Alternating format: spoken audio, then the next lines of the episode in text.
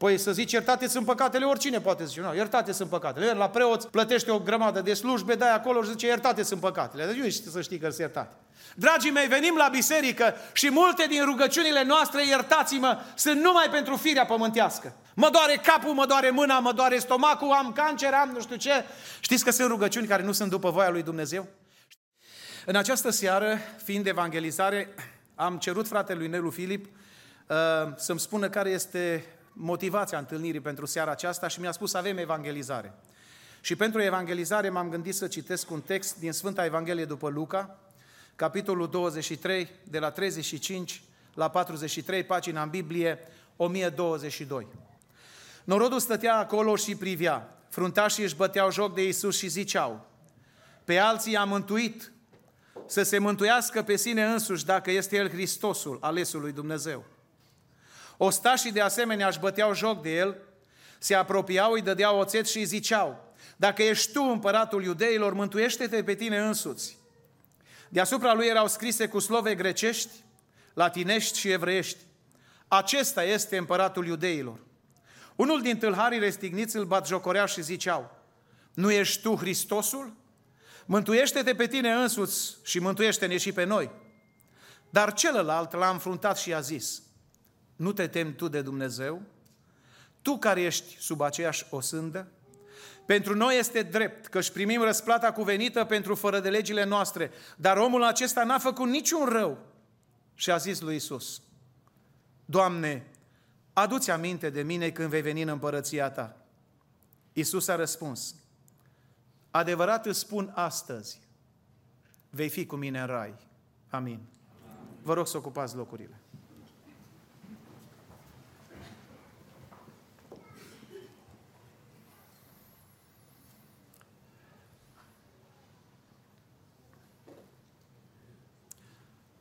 Dacă cineva ți-ar pune întrebarea,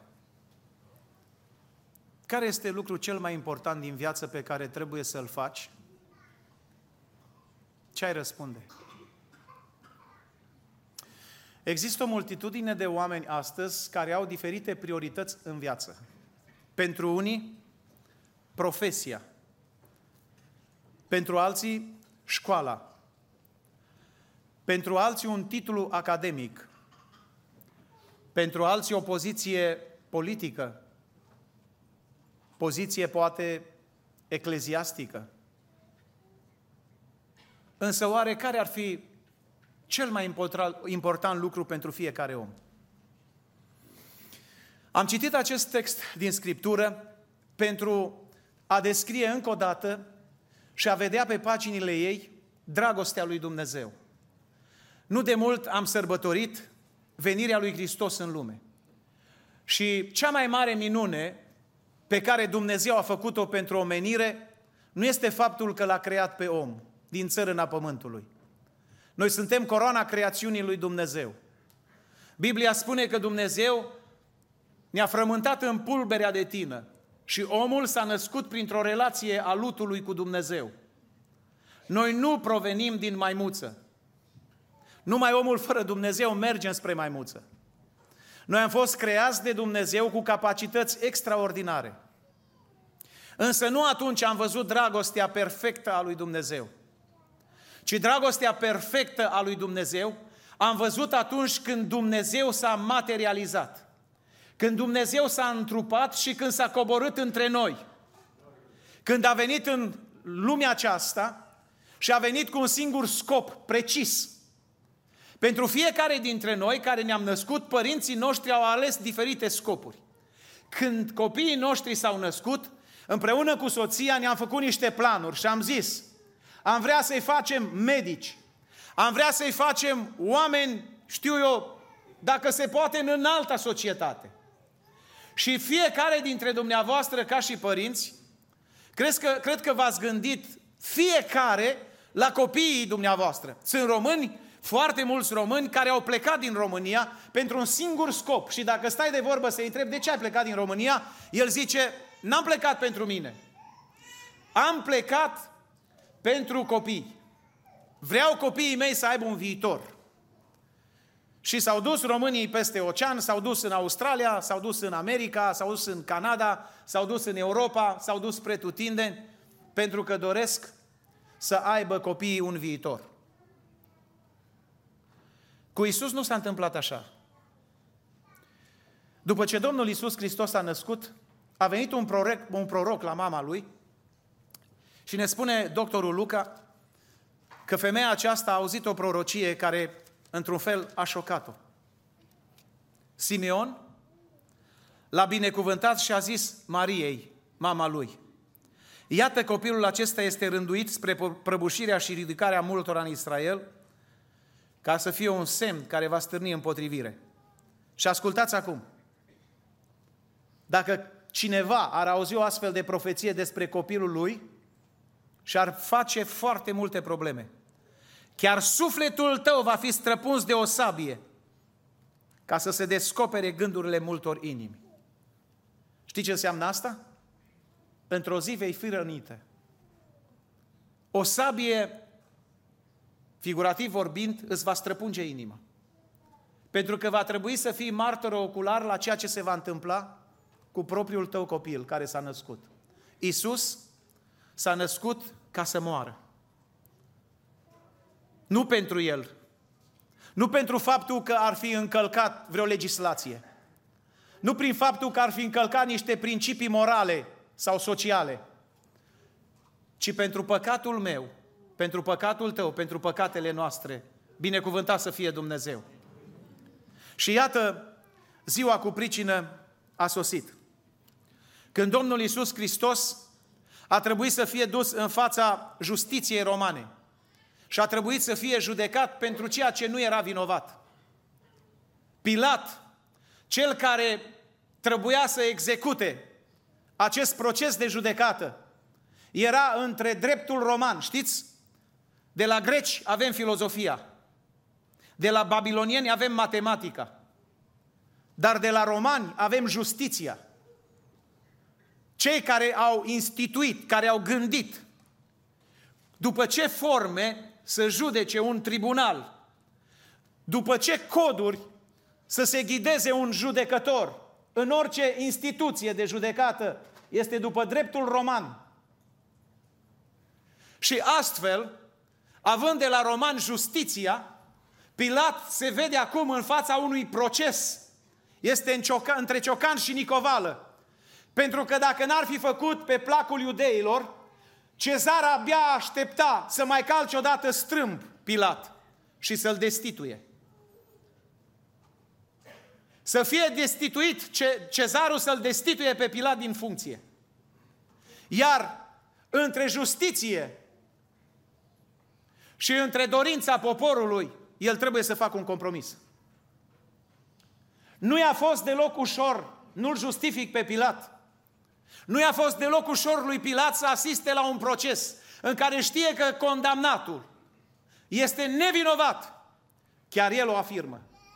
A ieșit în fața iudeilor, spunându-le clar, mai ales că soția lui se apropie de Pilat și spune să n-ai nimic a face cu neprihănitul acesta, pentru că am pătimit mult în vis din pricina lui. Pilat, tu știi că sunt soția ta și trebuie să ai încredere. Dacă eu nu-ți doresc binele, nu-ți dorește nimeni binele. Între justiție și între sentimente, fii just. Pilat este ca într-o menghină, pentru că nu știe ce să facă. Și fiind în această menghie, menghină, găsește o cale de scăpare. Ia un lighean cu apă, se duce în fața mulțimii și presat de justiția romană, și în același timp de sentimentele și de presiunea evreilor, își spală mâinile în lighean spunând, n-am găsit nicio vină în omul acesta. Este nevinovat. Îmi spăl mâinile pentru că eu nu vreau să fiu mânjit de sângele lui. Voi sunteți de vină pentru că voi vreți să eliberez unul care ar merita să fie crucificat, pe Baraba. Iar pe Iisus să-l trimit la moarte. Istoria spune că Pilat a murit nebun. Fugea dintr-o cameră în alta, strigând, sunt nevinovat, sunt nevinovat. ca să fie cât mai josnici, l-au răstignit între doi tâlhari. De fapt, nimic nu se întâmplă fără aprobarea lui Dumnezeu. Poate vă întrebați de ce permite Dumnezeu răul în lume. Și vreau să vă spun că Dumnezeu permite, permite să se întâmple anumite lucruri și datorită răutății oamenilor. Când poporul lui Israel a vrut să treacă de la teocrație la monarhie, cereau cu vehemență un împărat ca celelalte națiuni. Și Samuel toată noaptea a plâns și a zis, Doamne, Doamne, poporul acesta vrea să facă ceva ce a văzut la popoarele păgâne, să împrumute păgânismul și să excludă ceea ce Tu le-ai implementat de-a lungul timpului. Și Dumnezeu i-a spus, nu pe tine te le apădă, ci pe mine. Le voi da un împărat. Pentru că întotdeauna biserica, când este influențată de lume, este rău. Biserica este pusă să influențeze lumea și nu să fie influențată de lume. Pentru că altfel urmează decăderea ei. Pe Iisus l-au pus între doi tâlhari. De ce l-au pus între doi tâlhari? Ca să-și arate disprețul. Ca să-și arate ura. Și acum Biblia spune că în jurul crucii era o mulțime, o mulțime bezmetică. Soldații romani, ca să execute pe cineva, au împrumutat moartea pe cruce de la Cartaginez. Era cea mai teribilă, cea mai groaznică moarte. Încercați, fără să vi se bată uh, cuie în mâini și în picioare, să stați acasă când veți merge 10 minute în această poziție. Și veți vedea ce se întâmplă după 5 minute. Nu veți rezista 10 minute, vă garantez. Pentru că la un moment dat brațele o să vă amorțească, o să înceapă niște spasmusuri musculare și o să înceapă mâinile să vă tremure. Dacă ați încercat să le țineți mai mult și mai mult, până la urmă o să vedeți că vi se atrofiază mușchii. Nu încercați, nu veți reuși oricum. E o durere groasnică. Dar să stai pe cruce, știți cât, a, cât timp a stat Isus pe cruce? Câte ore? Șase ore. Iisus Hristos a stat șase ore pe cruce. Și dacă e să facem o paranteză, cu greu stăm trei ore în biserică noi. Însă El pe cruce a stat șase ore. Și nu a vrut să se dea jos de pe cruce. Pentru că dacă s-ar fi dat jos de pe cruce, ei ar fi crezut în El. Dar El a rămas pe cruce ca noi să credem în El. Binecuvântat să fie Dumnezeu. Iar acolo, în, în, în mulțimea aceea frenetică, besmetică, erau soldații romani. Soldații romani, ca să execute pe cineva, trebuiau să fie sub influența alcoolului, erau beți. Pentru ca să le moară orice sentiment. Și atunci când vor pune pilonul roman și îl vor bate în mâna celui care era condamnat, vă dați seama că ăla urla, țipa, că era durere. Să nu-i audă urletele. Loveau cu ciocanul uneori și nu nimereau cuiul, loveau pe lângă cui și îi zdrobeau mâna. Fără niciun sentiment. Atât cei care erau crucificați, cât și cei care crucificau vorbeau foarte vulgar. Înjurau și blestemau. Cei crucificați pe cei care îi crucifică. Iar cei care îi crucifică pe cei care îi crucificau. În această atmosferă, singurul liniștit care nu răspunde provocărilor este Isus. El stă liniștit să așterne pe cruce. Îi se bat cuiele în mâini și în picioare. Este ridicat cu două frânghii de extremitățile crucii și apoi trântit cu crucea într-o groapă care să se înfingă în pământ. Pus fiind pietre în jurul crucii ca să stea fixă. Și de acolo așteptând sfârșitul. În stânga și în dreapta lui sunt doi tâlhari. Bine a spus profetul Isaia? Cu 750 de ani înainte. El va fi pus în rândul celor fără de legii. Adică în rândul tâlharilor. El cel nevinovat. Și atât evanghelistul Matei, în 27 cu 44, cât și evanghelistul Marcu, în 15 cu 32, ne spune următorul lucru. Că nu numai cei din jurul crucii, ci chiar amândoi tâlharii își băteau joc de Isus. Și unul și celălalt. Îi ziceau, dacă tu ești Fiul lui Dumnezeu, Tu ai înmulțit pâinile, peștii, Tu ai liniștit marea, Tu ai înviat morții, am auzit de Tine, dă-te jos de pe cruce și dă-ne și pe noi jos de pe cruce și astfel poate începem o răscoală și zdrobim Acvila Romană și vom fi liberi și noi. Amândoi tâlharii. Dar evanghelistul Luca surprinde ceva. Că unul din cei doi tâlhari se trezește. Și își schimbă discursul la clipit. Discursul lui l-am citit în seara asta. Discursul sau dialogul cu colegul lui Tâlhar și apoi dialogul cu Isus. Și în această seară îmi intitulez mesajul Ce să faci să te mântuiești? Pentru ca să-ți răspund la întrebarea că lucrul cel mai esențial din viață nu-i să devii faimos, bogat, în vreo poziție socio-ecleziastică, politică, ci lucrul cel mai esențial în seara asta să-ți spui întrebarea, sunt eu un om mântuit sau nu? Viața ta, ca viața mea, ca viața tâlharilor, într-o zi se va termina. La unii, nu știm, pe o cruce, într-un accident, într-o boală. La alții, datorită faptului că vin bătrânețile. Nu știm cum. Dar viața ta se va termina într-o zi și va începe veșnicia. Și vreau să te întreb, unde îți vei petrece veșnicia? Oamenii glumesc cu veșnicia și spun, rai? Fii serios. Iad? Dar ce Dumnezeu e tiran să-și trimită oamenii în iad să-i pedepsească? Hristos a fost foarte categoric cu raiul și cu iadul. Ioan din Patmos a văzut raiul. Și a spus, oameni buni, există rai. Iisus Hristos a fost în Hades, în Sheol, în adânc. Și a văzut cum arată iadul. Există rai, nu este o ficțiune. Nu este o poveste ca să înfrice oamenii, religia creștină. După ce vei muri, moartea, moartea nu e un punct. Moartea e o virgulă. Desparte viața terestră de viața eternă. Unde îți vei petrece veșnicia dacă noaptea asta faci un hard attack, faci un atac de cord? Unde îți vei petrece veșnicia?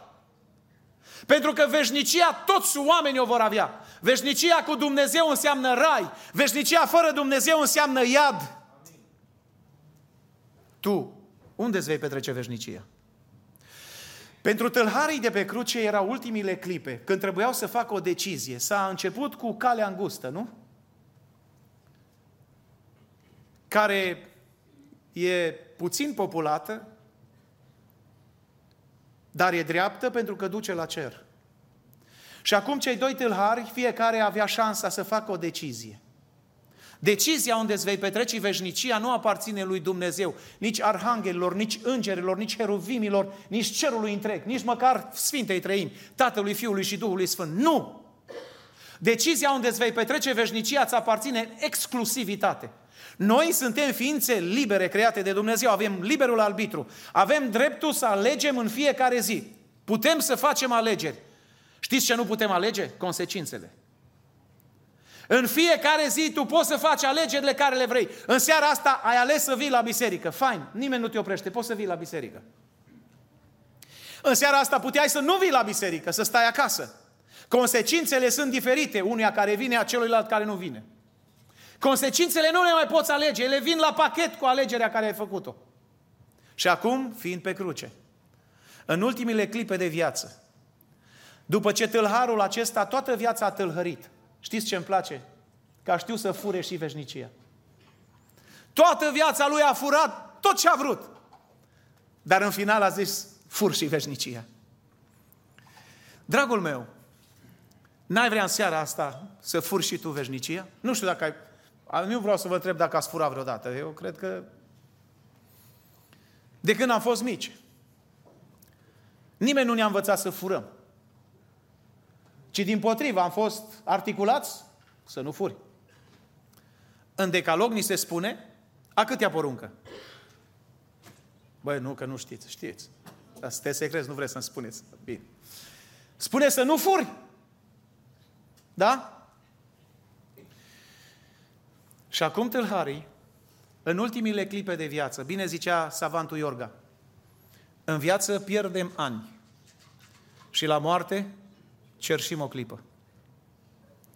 Acum tâlharii stau amândoi pe cruce și au ocazia amândoi lângă Isus să fie. Nu știm dacă tâlharul din stânga sau tâlharul din dreapta, nu știm. Pentru că Biblia nu spune. Dar unul din tâlhari și-a schimbat gândirea. Și aș vrea să vezi câteva lucruri care trebuie să le faci ca să te mântuiești. Primul lucru care l-a făcut tâlharul, ce l-a făcut pe tâlhar să se schimbe și să se mântuiască, a fost următorul aspect. L-a apucat o frică de Dumnezeu. Auziți cum se adresează colegului lui la un moment dat, că rămâi șocat. Colegul lui nu mai tăcea, dă-te jos de pe cruce, dacă ești Fiul lui Dumnezeu, coboară-te de pe cruce. Dar celălalt l-a înfruntat și a zis, nu te temi tu de Dumnezeu? Tu care ești sub aceeași osândă? Primul lucru care a venit în mintea lui, ceea ce l-a făcut pe el să-și schimbe gândirea, a fost frica de Dumnezeu care a început să-l apuce. Dragii mei, trăim într-o societate în care oamenii nu mai au frică de Dumnezeu. Știți de unde îmi dau seama? Care este barometrul fricii de Dumnezeu? De unde să știu eu când un om are frică de Dumnezeu sau nu? De unde să știu? Numai dacă prorocește, dacă vorbește în limbi, dacă face minuni, dacă vindecă bolnavi. Oh, ăsta se teme de Dumnezeu. Și atunci ăla care nu prorocește, nu vorbește în limbi, nu face anumite mira- miracole, ăla nu se teme de Dumnezeu. Care-i barometru după care îmi dau seama, primul barometru, că un om se teme de Dumnezeu? Știți care este? Faptul că omul are bun simț, că e respectos. Știți de unde știu? Din Biblie. A venit odată la un judecător nedrept o femeie, o văduvă. Și văduva asta era săracă și a zis, auzi, vreau justiție dreaptă. N-am bani să te plătesc, dar te rog foarte mult, fă dreptate în ceartă cu pârâșul meu. Dar crede-mă, n-am bani. Du-te femeia acasă, eu fără bani nu fac niciun fel de justiție. Și femeia asta a venit în fiecare zi, în fiecare zi, în fiecare zi. Când era el mai ocupat, bătea la ușă cineva, intra, ci... iară e asta. Oh. Femeie, du-te, nu, nu mă las până nu faci dreptate. Și la un moment dat auzi ce spune judecătorul nedrept. Fiindcă de oameni, spune stare, nu mi-e rușine. Și de Dumnezeu, nu mă tem. Deci omul care nu se teme de Dumnezeu este un om fără rușine.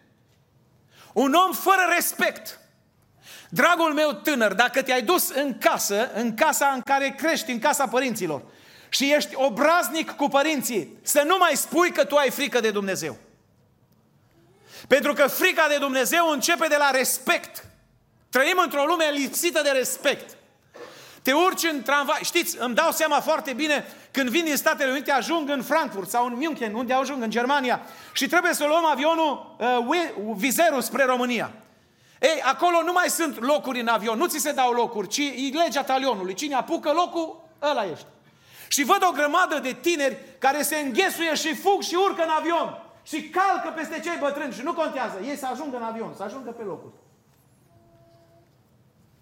Și ajunge un băiat bătrânel care abia se mișcă, urcă în avion, se uită pe unde să se pună, nu mai are loc niciunde să-și pună bagajul. Și se ridică stewardeza din bun simț și din respect. Nu știu câtă frică de Dumnezeu are, dar asta e legea profesiei. Și îl ajută pe bătrânel dându-i locul ei, probabil. Pentru că niciunul nu se ridică să zică, bietul om, e în vârstă, ar trebui să-i dau locul. Trăim într-un sistem care se îndreaptă spre globalism, într-un neomarxism, care ne învață să nu mai avem nicio frică de Dumnezeu și nicio rușine de oameni. Încă din grădiniță vom fi obligați să-i lăsăm pe copiii noștri să învețe să nu mai avem niciun respect. Identitate de gen. Adică vine copilul acasă într-o zi, băiețelul tău, și spune, mamă, știi ce m-am hotărât azi? Ce mă? Eu de azi vreau să fiu fată. Mă, du-te mă de aici, cum să fii fată? Păi tu ești băiat, mă. Nu, mamă, eu de azi vreau să fiu fată. Bă, taci că îți dau pantalonii jos și îți arăt că ești băiat. Mă. Nu, nu, mamă, eu sunt fată. Se duce băiatul la școală, la grădiniță sau... Și zice, auzi, ă, doamna învățătoare, doamna profesoară, ă, eu vreau să fiu fată, dar mama nu mă lasă. Nu te lasă? Nu. Las că o educăm noi pe ea. În America există un slogan acum, zice, e foarte greu să-ți educi părinții. și vine acasă un sistem plătit bine, social, să te învețe că tu ești anormal și că el e normal. Înțelegeți în ce stadiu suntem noi? Știți de unde derivă toate aceste nebunii? De la lipsa fricii de Dumnezeu. Când vii în biserică, dragul meu tânăr, vârstnic, cine ai fi, aici nu trebuie să-ți fie frică de ușier. Vai, mă vede ușierul să nu cumva să mă joc pe telefon, să nu cumva să mă uit la YouTube, la Facebook, la știu eu, la ce te mir. În timpul slujbei, aici trebuie în primul rând să-ți fie frică de Dumnezeu. Dumnezeu este prezent în biserica lui Dumnezeu.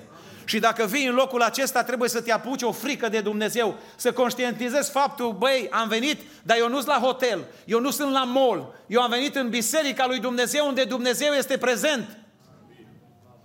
Și fiind prezent, trebuie să am o reverență față de Dumnezeu. Asta se întâmplă când ai frică de Dumnezeu. Și asta s-a întâmplat cu tâlharul. Tâlharul, observați între diferența între un om cu frică de Dumnezeu și un om fără frică de Dumnezeu. Cum vorbește celălalt tâlhar care nu are frică de Dumnezeu? Ua, zice, ua. Dacă tu ești Fiul lui Dumnezeu, dă-te jos de pe cruce, mântuiește-te pe tine și mântuiește-ne și pe noi. Dar celălalt l-a înfruntat și a zis, nu te tem tu de Dumnezeu. Au zis ce eleganță, ce frumos vorbește chiar cu colegul lui. Iar cu Domnul Isus nu mai vorbește, dă-te jos de pe cruce, ci Doamne, Întotdeauna în Biblie, când veți găsi tradus de Cornilescu cuvântul Doamne, nu se referă la Doamne, la domnișoare, nu. Se referă, sau dacă vreți, este un pronume de politețe, care îl folosim noi românii la dumneavoastră, dumneata. Mă înțelegeți? A început să vorbească foarte politicos cu Domnul Isus Hristos. Doamne, pentru noi drept să murim, când vei veni în împărăția ta, adă-ți aminte și de mine, pentru că un om cu frică lui de Dumnezeu va începe întotdeauna cu respect. Respect față de părinți, respect față de profesori, respect față de păstori, respect față de Dumnezeu. Respect. Dar într-o lume lipsită de Dumnezeu, o lume nerușinată, obraznică, este o lume fără frică de Dumnezeu. Și de aceea spune Pavel în Romani, capitolul 1, de la 28 la 32, aceste schimbări socioeconomice, politice, ă, această resetare mondială, care se face și se vrea să se facă pe scară, pe scară largă, are drept scop lipsa fricii de Dumnezeu. Nu există Dumnezeu, nu. No. Voi sunteți liberi să trăiți cum vreți, să faceți ce vreți. Și tare mă tem ca această influență demonică să nu afecteze biserica. Pentru că noi formăm biserica. Iar biserica este în lume. Și fiind în lume, mi-e frică să nu fie influențată de acest sistem diabolic. Și să venim în biserică fără frică de Dumnezeu. Păi acum 20 de ani, frate Nelu, când am plecat în America, nu se discuta în biserici de divorț. Era o rușine într-o biserică să se audă de divorț. Astăzi nu dispare încet frica de Dumnezeu. Când vorbim de frică de Dumnezeu, nu vorbim de ceea ce vorbesc ateii. Ateii zic, bă, Dumnezeu e un bătrân cu barbă albă care stă pe tron cu un toiag în mână și cum ai greșit, cum îți aplică una cu toiagul? Nu este vorba de o astfel de frică, ci este vorba de o atitudine de respect sfânt de reverență față de Dumnezeu. Te întreb în această seară, ție ți-e frică de Dumnezeu? Dacă ți este frică de Dumnezeu, faptele tale o vorbesc.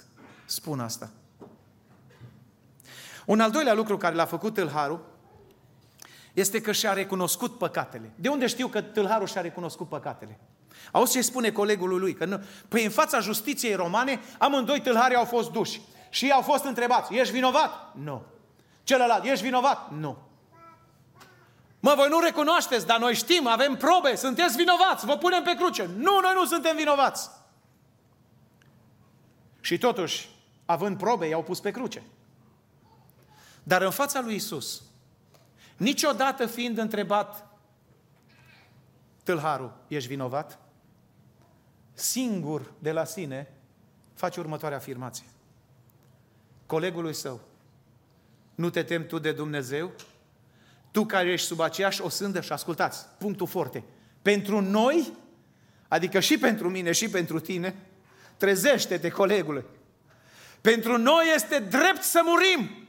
Pentru că noi murim pentru fără de legile noastre. Wow! Dar omul acesta n-a făcut niciun rău. Ce mare lucru este să-ți recunoști păcatele. Știi, despre Alexandru Macedon se spune marele cuceritor că într-o zi s-a dus să-și viziteze întemnițații. Avea 10 întemnițați în 10 celule. Și s-a dus la fiecare întemnițat. S-a dus la primul întemnițat și a zis, ești vinovat? Nu. Printr-o eroare am ajuns în celulă. N-a fost corect judecătorul. S-a dus la al doilea, la al treilea, la al cincilea, la al nouălea. Toți nouă erau nevinovați. Și plictisit se duce la al zecelea. Zice generalul, și tu ești nevinovat, dar am văzut, am venit să te văd. Nu, domnule general, eu sunt vinovat. Ești vinovat? Da, sunt vinovat. Mă, sigur ești vinovat. Da, domnule general, eu merit soarta. Justiția și-a făcut, a făcut dreptate. Eu sunt vinovat. Știți care a fost verdictul generalului? Eliberați pe păcătosul acesta să nu întineze pe cei nouă neprihăniți. Știi ce mare lucru este să recunoști, să recunoști păcatele. Nu să ți le ascunzi, nu să ți le acoperi pentru că nu propășești. Ce mare lucru este în fața lui Dumnezeu, justiția perfectă, să spui, da, Doamne, sunt vinovat. Extraordinar este tâlharul acesta. Pentru noi, Iisus aude bine ce spune tâlharul. Pentru noi e corect să murim. Suntem vinovați.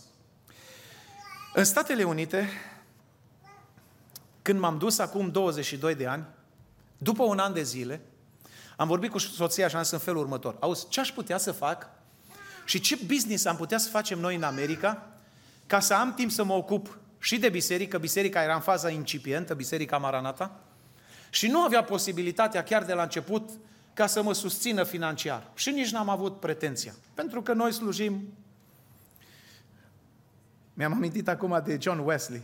Știi că John Wesley mergea călare pe un cal la evangelizare. Calul era gras, frumos. Wesley era slab și pricăjit. Și un frate l-a întrebat pe Wesley, cum se face că calul tău e gras și frumos și tu ești așa slab? Și Wesley răspunde, de cal am grijă eu. De mine au grijă frații. și am stat să mă gândesc cum aș putea să fac, cum aș putea să fac ca să am, uh, să am eu grijă de mine, să nu aibă alții. cum aș putea să fac? Și mi-a uit o idee și zice soția, știi ce, hai să facem un business de bătrâni. Un azil. Zis și făcut. Am început să facem un azil. Și am progresat în timp, mulțumesc lui Dumnezeu, a fost o binecuvântare businessul acesta, uh, ne-a ajutat să fim uh, independenți, să zic așa, financiar, cu toate că am, am muncit foarte mult, apoi am avut angajați și așa mai departe.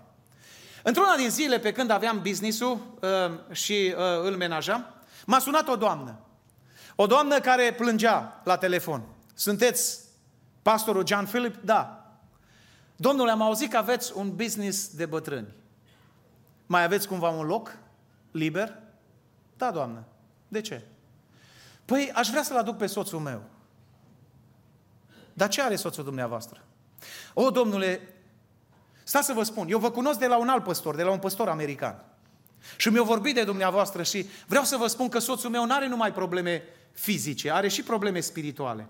S-a divorțat de mine acum 25 de ani pentru că a auzit că eu m-am pocăit, m-am întors la Dumnezeu, m-am botezat și m-am întors la Domnul. Când el a auzit că eu m-am întors la Domnul, fiind general în armata marină, s-a simțit foarte lezat, foarte frustrat, foarte jignit. Cum să spună colegilor lui că soția lui e pocăită?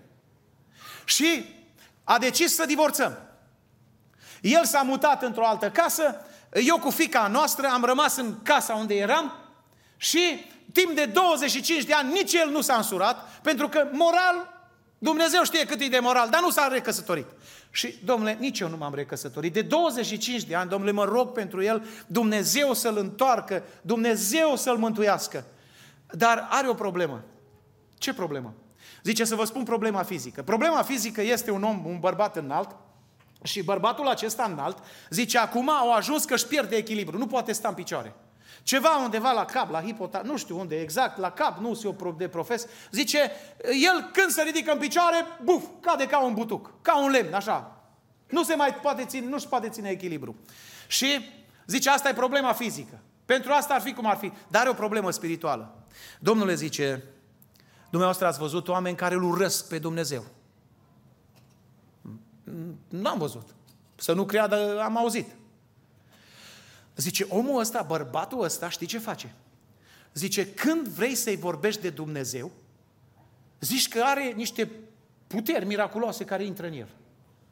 Se ridică, prinde obiecte, ce apucă în mână și aruncă după tine și te înjură și dacă cumva nu te ferești și te ciognești cu obiectivul care îl aruncă după tine, o să-l ții minte multă vreme. Și zice, mai vreți să-l luați? Mi-am dat seama că nu e vorba doar de a avea grijă fizic, ci acum trebuie să fac și o slujbă spirituală. Și a zis, Doamnă, încercăm, să vedem dacă lucră sau nu. L-a adus pe Fred. A ajuns Fred un om, în... eu am crezut că sunt un om înalt, știi, dar când m-am uitat la Fred, știi, știi bucuria unui om gras care e? Știi care Bucuria unui om gras când vede pe altul mai gras. Ce, bă, e slăbuț. Eu am crezut că sunt înalt. Dar când m-am uitat la Fred, m-am văzut mic. Și am zis, dacă ăsta prinde ceva și dă după mine... Uh... Și a venit Fred, a intrat în casă, a trebuit să-i schimb patul, să-i pun un pat mai lung. A intrat acolo, am vorbit cu angajații și am zis, vedeți că vine, vine un uh, pacient care va fi problemă, aveți grijă cum vorbiți, aveți grijă la limbaj, dacă îi vorbiți de Dumnezeu, vă puteți trezi cu orice în cap, uh, cine știe pe unde, aveți mare grijă. În prima zi a venit Fred, am făcut cunoștință cu el, bine ai venit, asta e camera ta, i-am prezentat camera, am prezentat casa, i-am prezentat angajații pe toți. Și următoarea zi m-am dus să văd ce face Fred. Am intrat în cameră, când am intrat, Hei, Fred, ce mai faci? Cum mai ești? Bine, bine, John, bine. Uh, era un geam așa care dădea din patul, cum era el pus acolo, acolo era geamul, se vedea așa în curte, se vedea fain. Zic, fii atent, fii atent ce frumoasă zi. Uh, îl iertăm că e de la cor. fii atent ce frumoasă zi, zic. Uită-te, uită-te puțin, zic, uită-te, uite ce fain e afară. Zic, Dumnezeu Dumnezeu ne-a dat o zi faină. Când am zis cuvântul Dumnezeu, zici că l-am băgat în priză. Am realizat exact ce a spus soția lui. Nu exagerez. S-a dat jos din pat, m-a prins de mână și m-a strâns tare și a zis, get out from my room. Ieși afară din camera mea. M-am speriat. Vă dați seama că am ieșit imediat. Am închis ușa după mine și acum așteptam să aud o bubuitură. Bum! Că nu-și poate ține echilibru. Nu. S-a dus, s-a așezat frumos în pat, Cinci minute mai târziu sună suneria. May I go to the bathroom? Pot să mă duc la baie? Știți ce am zis? Dumnezeu să te ajute.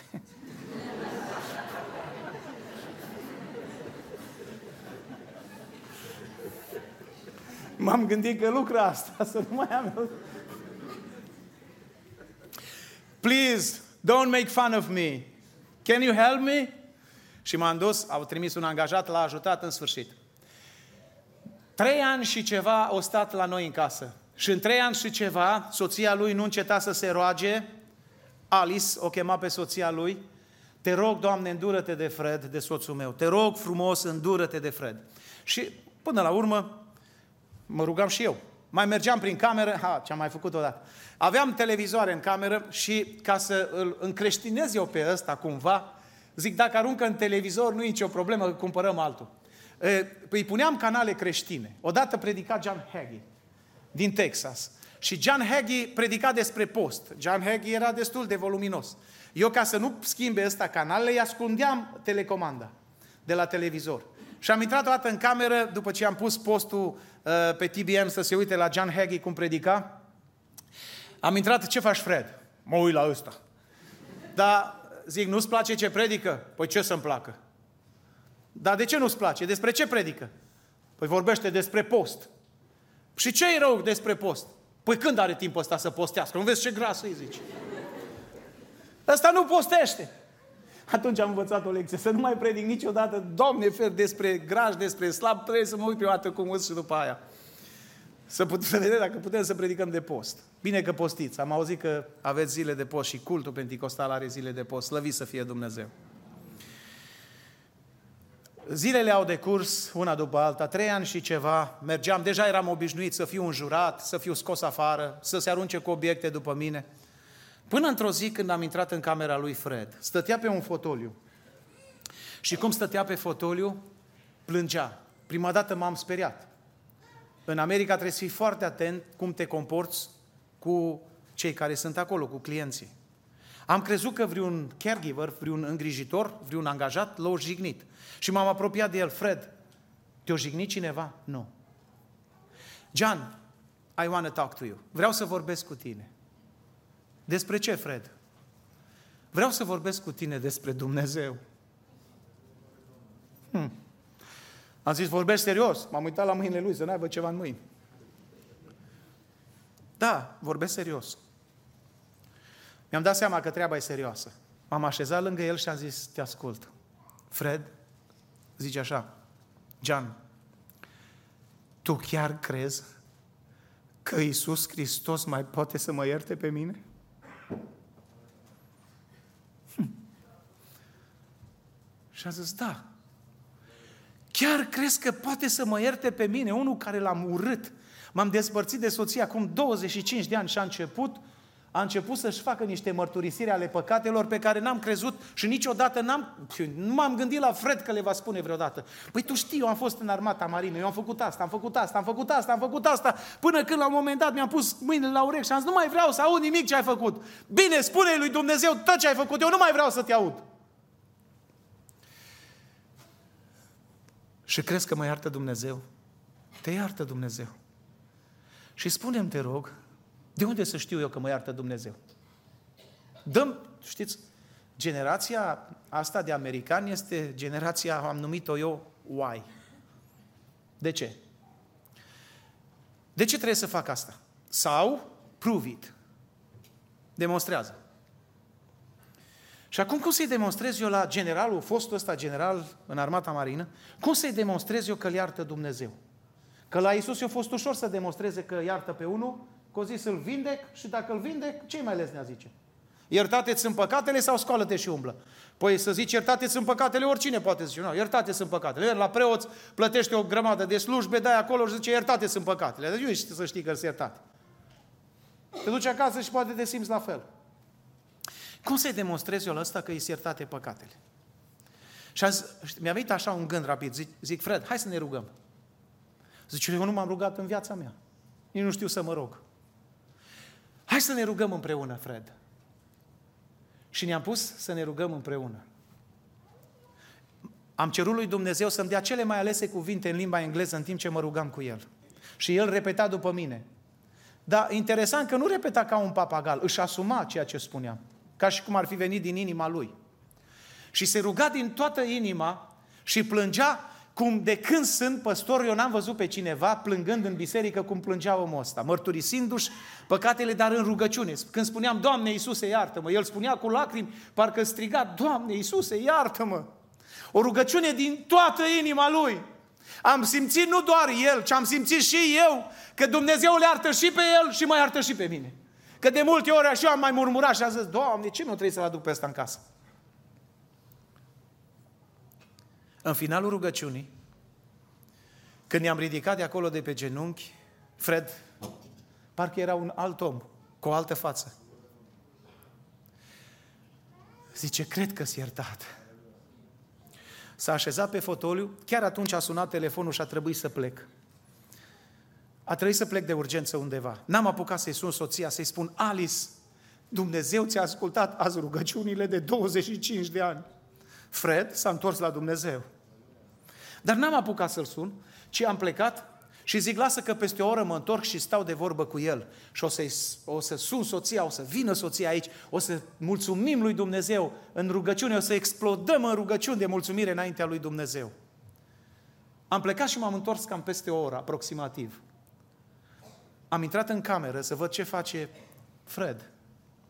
Era în poziția șezut pe fotoliu, cu capul plecat așa, parcă era un soldat american care nu se lasă pradă niciunei influențe și niciunei frici. M-am apropiat de el și a zis, ce faci, Fred? Și am văzut că nu are nicio reacție.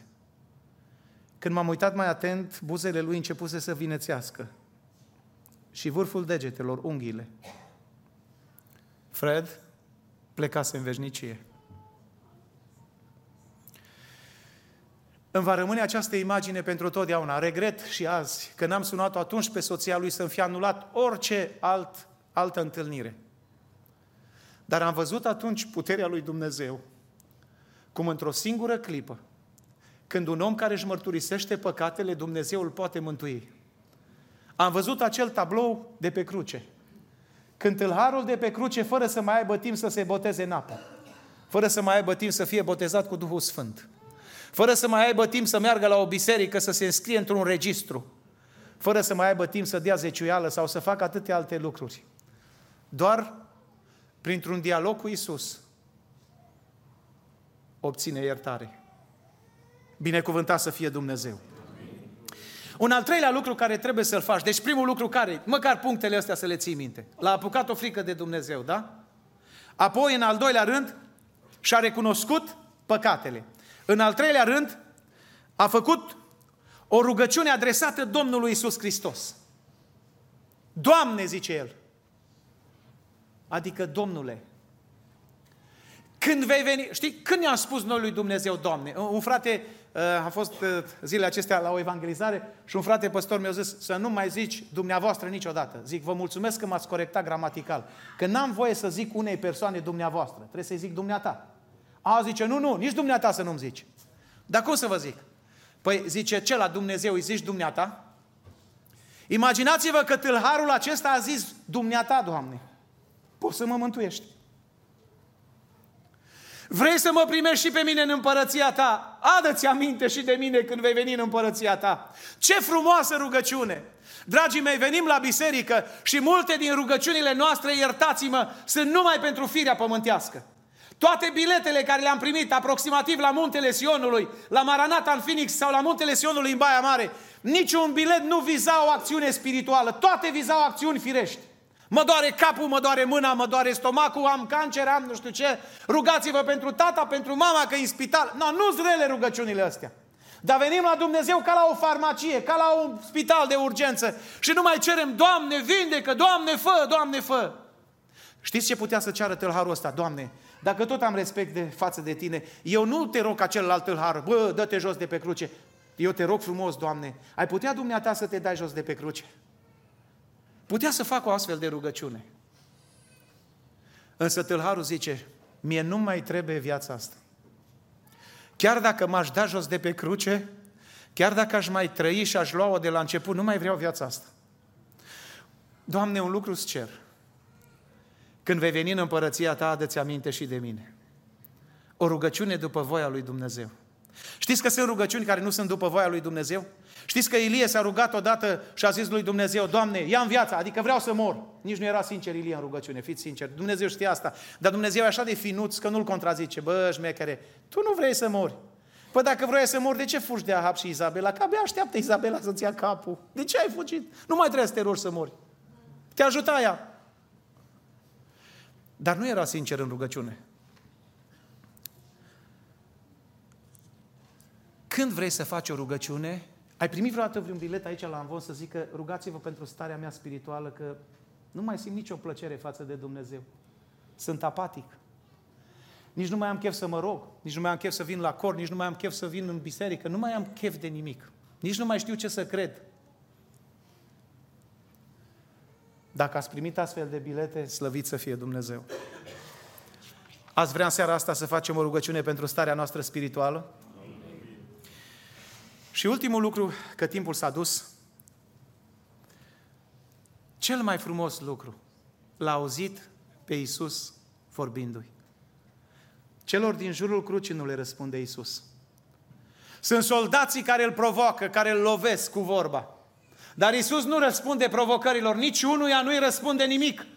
Nici măcar când cei doi tâlhari îl provoacă și îi spune, dă-te jos de pe cruce, mântuiește-te pe tine și mântuiește-ne și pe noi. Iisus nu le răspunde nimic. Tot ce a auzit tâlharul stând pe cruce lângă Iisus, l-a auzit făcând o rugăciune. Iartă-i, tată, că nu știu ce fac. Dar la rugăciunea care o face tâlharul ăsta, în sfârșit Iisus vorbește. La o rugăciune care o faci după voia lui Dumnezeu, Dumnezeu vorbește. Știți ce îi răspunde Iisus? Adevărat îți spun astăzi, virgulă, vei fi cu mine în rai. Ce poate să fie mai frumos decât să știi că vei fi în rai cu Dumnezeu? Ai vrea să-ți răspundă Dumnezeu la rugăciune în seara asta? Înainte să-L rogi pe Dumnezeu să facă ceva, fă o rugăciune și spune, Doamne, rugăciunile care le fac înaintea Ta după voia Ta. Vreau să fiu și eu mântuit. Este o rugăciune după voia lui Dumnezeu. Vreau să fiu mai sfânt. Vreau să fiu mai aproape de Tine. Vreau să fiu, Doamne, mai relevant în societate. Vreau colegii să mă vadă la serviciu că sunt un copil al tău. Nu mai vreau să fiu acolo și să nu știe nici măcar că sunt pocăit, că sunt întors la tine, că sunt copilul tău. Vreau, Doamne, vreau să fiu mai bun. Vreau să nu mă mai enervez, vreau să nu mai înjur, vreau să nu mai vorbesc vulgar, vreau să nu mai fur, să nu mai mint, să nu mai gândesc rău, să nu mai bârfesc. Vreau să fiu diferit. La o rugăciune de genul acesta răspunde Dumnezeu. Cea mai nobilă rugăciune care o poți face este din Psalmul 116, versetul 4. Doamne, mântuiește-mi sufletul. Vreți în această seară să facem o astfel de rugăciune? Este aici cineva care vrea să fie mântuit? Ridicați o mână sus. Fu, Dumnezeu să vă binecuvânteze. Nu vă chem să veniți în față. Dar vă chem să facem o rugăciune pentru că s-ar putea să fie ultima seară când ești aici. Mergând acasă sau cine știe, viața este atât de imprevizibilă. Asupra noastră planează imprevizibilul. Cine știe ce va fi mâine? Am venit de la Baia Mare câți kilometri? 400? Doresc din toată inima Dumnezeu să ne ajute să ne întoarcem cu bine înapoi. Dar dacă nu, nu se știe niciodată. Aș vrea în seara aceasta să facem această rugăciune. Doamne, adu-ți aminte de noi când vei veni în împărăția Ta. Pentru că vine curând împărăția lui Dumnezeu. Și n-aș vrea să auzi glasul acela divin atunci, fiind prea târziu, niciodată nu te-am cunoscut. Ce aș vrea să ne rugăm cum s-a rugat Samson. În ultimile clipe de viață, adu-ți aminte de mine. Mai dă-mi odată puterea aceea care o aveam cândva. Și apoi poți să mă iei la tine. Vreți să facem o astfel de rugăciune? Haideți, ridicați înaintea lui Dumnezeu să facem o astfel de rugăciune.